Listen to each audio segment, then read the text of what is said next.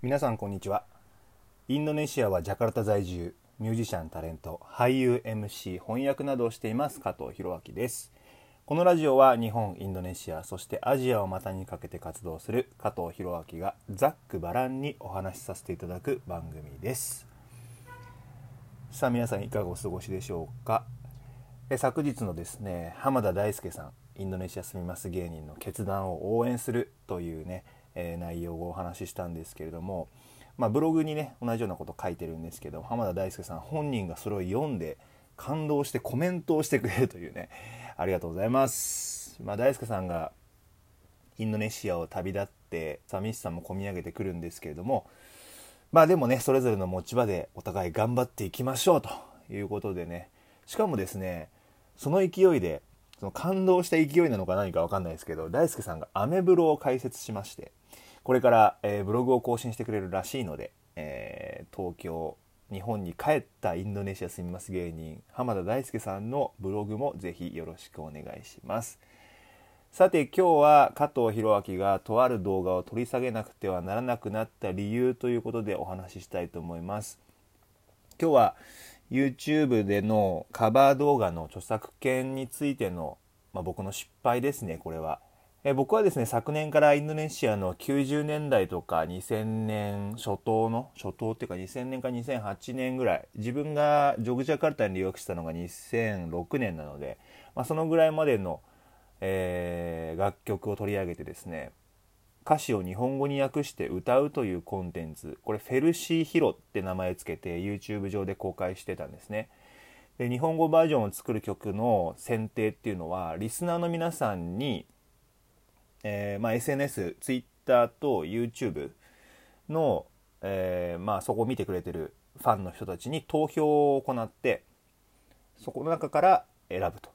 でその投票に勝ったものを日本語バージョンを作ってアップするっていうのをやってたんですね、まあ、そのやり方自体っていうのは広瀬香美さんの YouTube チャンネルからアイデアを頂戴したわけなんですけども、まあ、ここで絶対聞いてないだろうけど広瀬香美さんありがとうございます。テレマガシです。ということで、ま、現在までに6曲公開してます。まあ、どれもインドネシアの人たちを中心に日本の方も含めて楽しんでいただいていて、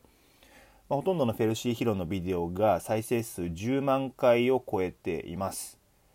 これ本当ありがたいことなんですけど、まあ、最初このコンテンツ始めた時はまずは視聴者数1万回視聴数1万回かを獲得できるようにと思って、うん、作ってたんですけれどもありがたいことにたくさんの方に評価してもらえて10万回をそれぞれのビデオが突破することができました。本当にありがとうございます。で月に一度のペースでビデオをアップしてたんですけども、まあ、4月は新型コロナウイルスに感染してしまったので編集や準備が間に合わずに5月に入って満を持して新しいフェルシーヒロのビデオをアップしたわけなんですけれどもそこで問題が発生してしまいました。まあ、まずは日本での話からしたいと思うんですけども分かりやすいようになるべく簡単に説明しますね。詳しく知りたい人はネット上にいろいろ情報が落ちてるのでぜひ拾ってみてください。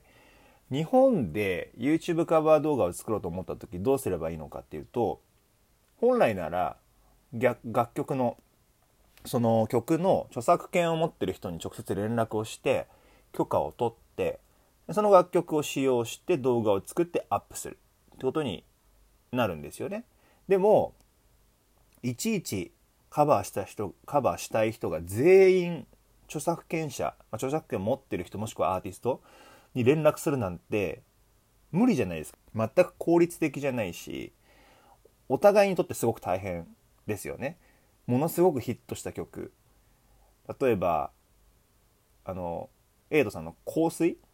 ていう曲とか例えばね、カバーしたい人が大勢いるわけじゃないですか。何百万人とかいるわけじゃないですか、きっと。その人たちが一人一人アーティストに連絡して、カバーさせてください、カバーさせてください、カバーさせてくださいってすごい大変だし、もう無理ですよね。で、無理なので、いちいち全員が著作権者に連絡することがないように、えー、その間に立ってるのがジャスラックっていう団体なわけですよね。YouTube はジャスラックと提携してるので、YouTube 上でカバー動画を上げる際は JASRAC に登録されている曲であればそれを自分でアレンジ演奏したものに自分の声で歌っていればっていうか本人の声を使っていなければ自動的にその収益はアーティストとの利益分配、まあ、権利を持っている人との利益分配が YouTube のシステム内で行われて権利関係もそこでクリアっていうことになるので歌ってみたとか演奏してみたっていう動画はオリジナルの音源とか声を使わなければ、えー、大丈夫なんですよね。で自分で演奏して歌ったりしてるカバー曲が YouTube にたくさんあるのはこの理由なんです。これが理由なんです。許可されてるからなんです。でこっからインドネシアの話なんですけどもインドネシアにも日本のジャスラックにあたる団体があるんですよ。名前をね WAMI WAMI って書いて WAMI って言うんですけどほとんどのアーティストはここに自分の楽曲を登録していて、まあ、僕もなんですけどねもちろん。でカフェとかレストランとかカラオケとかテレビラジオなどなどで楽曲使用が発生した際には著作権料を徴収しますよ。だからジャスラックと一緒ですよね。でワミーは YouTube と提携してるっていうふうにワミーが発表してるので僕の理解では日本と同じようなシステムだと思ってました。で実際ここまで僕が YouTube に上げた日本語バージョンの動画はアップした時点でカバー動画っていうふうに YouTube のシステム内で認識されてアーティストのマネジメントとか著作権者まあ、アーティスト本人って時もありますけど、利益配分、利益分配っていうのが自動的に行われてたんですね。なので、ああ、じゃあ日本と一緒だなと思って安心してました。ところがです。今月5月に発表した、うんと2日前か3日前ぐらいかな。に発表した動画に、初めてアーティストのマネージメント、まあ、著作権を管理している団体、そのアーティストの著作権を一括でかんだんあの管理している団体からクレームが入りました。あなたがこの曲をカバーして発表するのに私たちに許可を取らなかったことに抗議しますみたいな感じで来たんですね。なんと許可が必要なのかとわざわざこれ連絡しなきゃいけないのかとワミーに入ってるのにと思いましたがまあインドネシアのアーティスト仲間たちにこう結構聞いたところ僕ぐらい加藤弘明くらいの視聴者数を獲得してるコンテンツメーカーとかアーティストだとインドネシアの慣習的には挨拶とか許可お願いした方がいいだろうねっていう意見が大半でした。ワミンの役割を知ってる人もいれば知らない人もいたんですけどみんな共通して言ってたのはインドネシアの昔からの慣習っていうものがまだあるよってことなんですよね。でワミのような著作権管理とか使用料徴収を代行する団体が本格的に活動を始めたのってまだまだ最近なんですよ。それ以前は必ずアーティストとか著作権持ってる人に直接連絡をして許可を取ってたと。まあ、大体の場合はレーベルとかですよね。でどこの馬の骨とも分かんない人がカバーして再生数も大したことなければ相手もスルーするかもしれないんだけど、えっと、10万回ぐらい超えてくると噛みつかれてもおかしくないよねっていう見解だったんですね。なるほどそんなことがあんのかと新しい学びになりました。でねもう一つこれ決定的に僕が間違ってたことがあってジャスラックとかワミーと提携してたとしても歌詞を翻訳して変えてるってことに関してはアーティストとか著作権者の許可が必要なんですね自分がアーティストしていながら本当に無知で申し訳なかったんですけど僕はここにあの明確に違反してるんですね。それを今回いろんな人に聞いたりとか様々な記事とかインドネシアとか日本の法律とかもいろいろ勉強させてもらってやっと理解することができました。なので結果今回のフェルシーヒロのビデオは取り下げることにしたんです。せっかく苦労して作ったんでそして今回の日本語バージョンってものすごく出来が良くてそうなんですよで少しくらいの使用料の支払いだったらそれ払ってそのままアップしようかなと思ったんですけどちょっとね要求された金額と条件が理にかなってなかったっていうかそんなって感じだったんで、ちょっと諦めて非公開にすることにしました。これまではね、バンドをカバーした日本語のバンドにつてがあって、これまで付き合いがあったっていうので、許された部分もあったのかなと思いましたし、まあ、実際僕がカバー曲で、えっ、と、リリースしてるものに関しては、えちゃんとお金をお支払いして、えー、翻訳してリリースしたんで、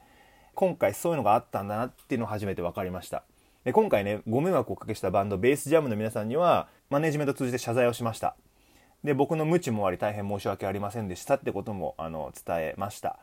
で動画を楽しみにしてくれてた方とかもしくは一度見て気に入ってくれた方もいたと思うんですけどもすいません。今回は動画を取り下げさせていただきます。まこの先ねフェルシーヒローがどういう形で継続していくかまたチームで話し合っていい落としどころを見つけられればと思ってますのでまたその辺りもねこのラジオで共有していきたいなというふうに思っています、まあ、もうほんと日々勉強ですね。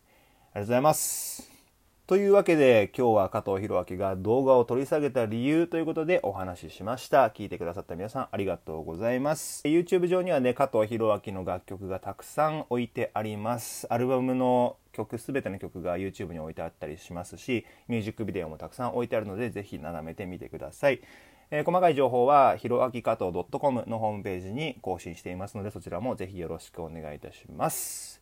それではあなたにとって今日が昨日よりちょっとでもいい日でありますようにお相手は加藤弘明でした。またね